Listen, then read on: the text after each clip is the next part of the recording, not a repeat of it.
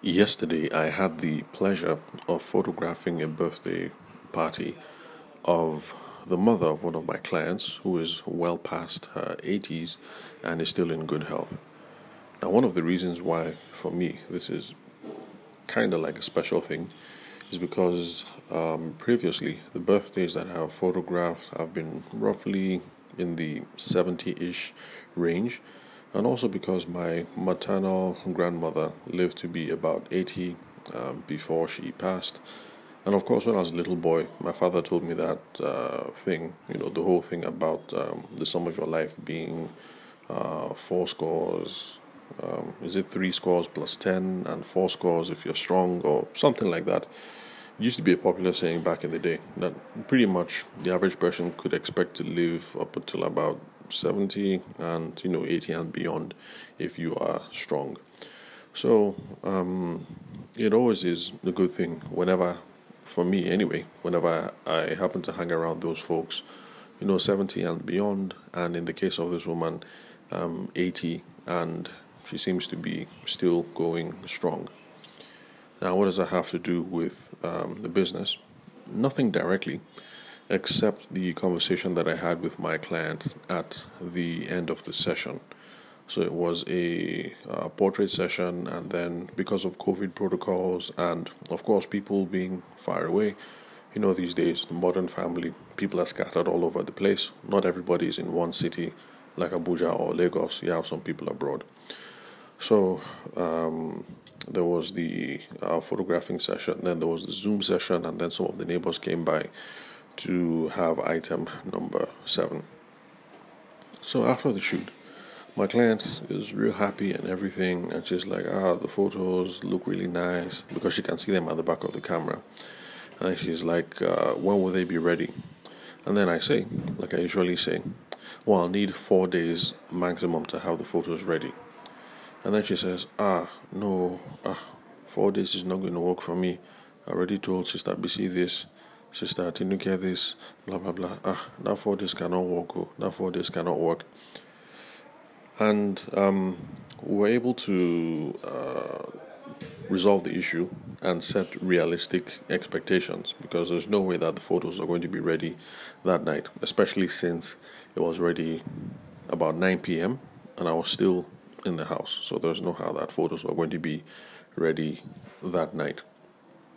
So um, while the conversation was going on, you know, mentally I was hitting myself on the head saying, you know, Tabishima, you've been through this hundreds of times, so you should have known to set the expectations right up front.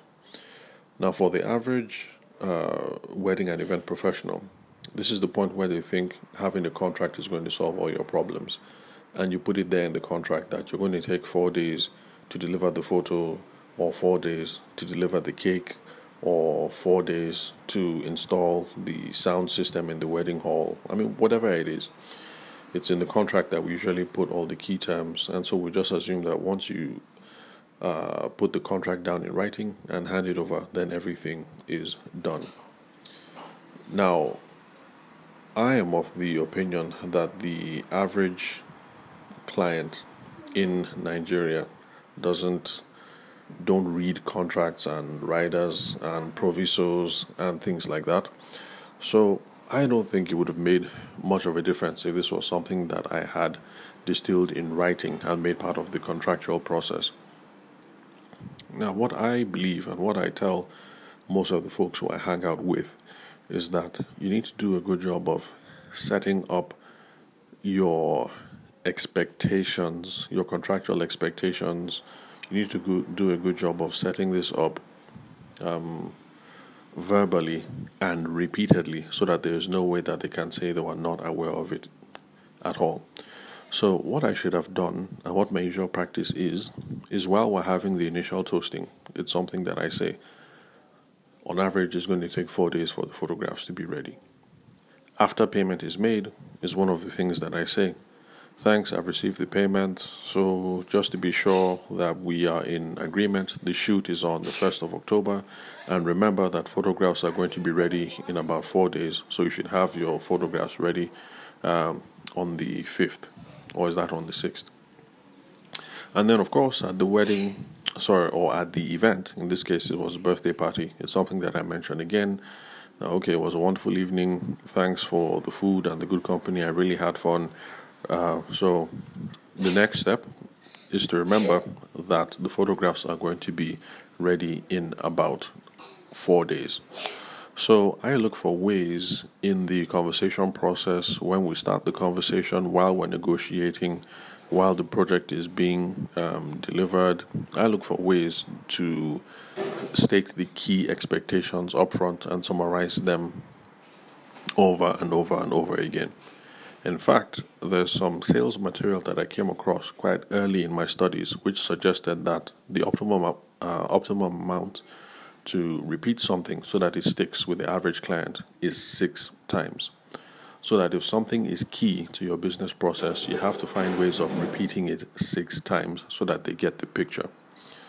So when we are in those situations where we're faced with the client and then the client is saying, ah, four days is not going to work, oh, the problem is not that the client is being um, unrealistic. The problem is that we didn't do a good job of setting the expectations up front because I run into people who have a contracting process and who insist that the problem is the clients because they wrote it in the contract, they sent the contract to the client two weeks ahead, so the client should have read it and the client should have known.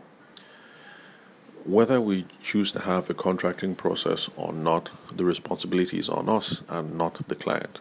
So even if you have a contract, you send it in, but they don't read it, and they still keep saying, ah, Four days is not going to work for the delivery of the cake. Four days is not going to work for the delivery of the photographs. You have to take responsibility for the process. And this is one of the things that we have to be proactive about. So we have to find ways of setting out these expectations in conversation as we are negotiating, as we are wrapping up, and as we are delivering. So that is our responsibility. So that is it for today. Thank you very much for listening to the Sales for the Nigerian Wedding Industry podcast. I'm your host, Abuja based event and wedding photographer, Davishima Ayede. I'll catch you guys at the next recording.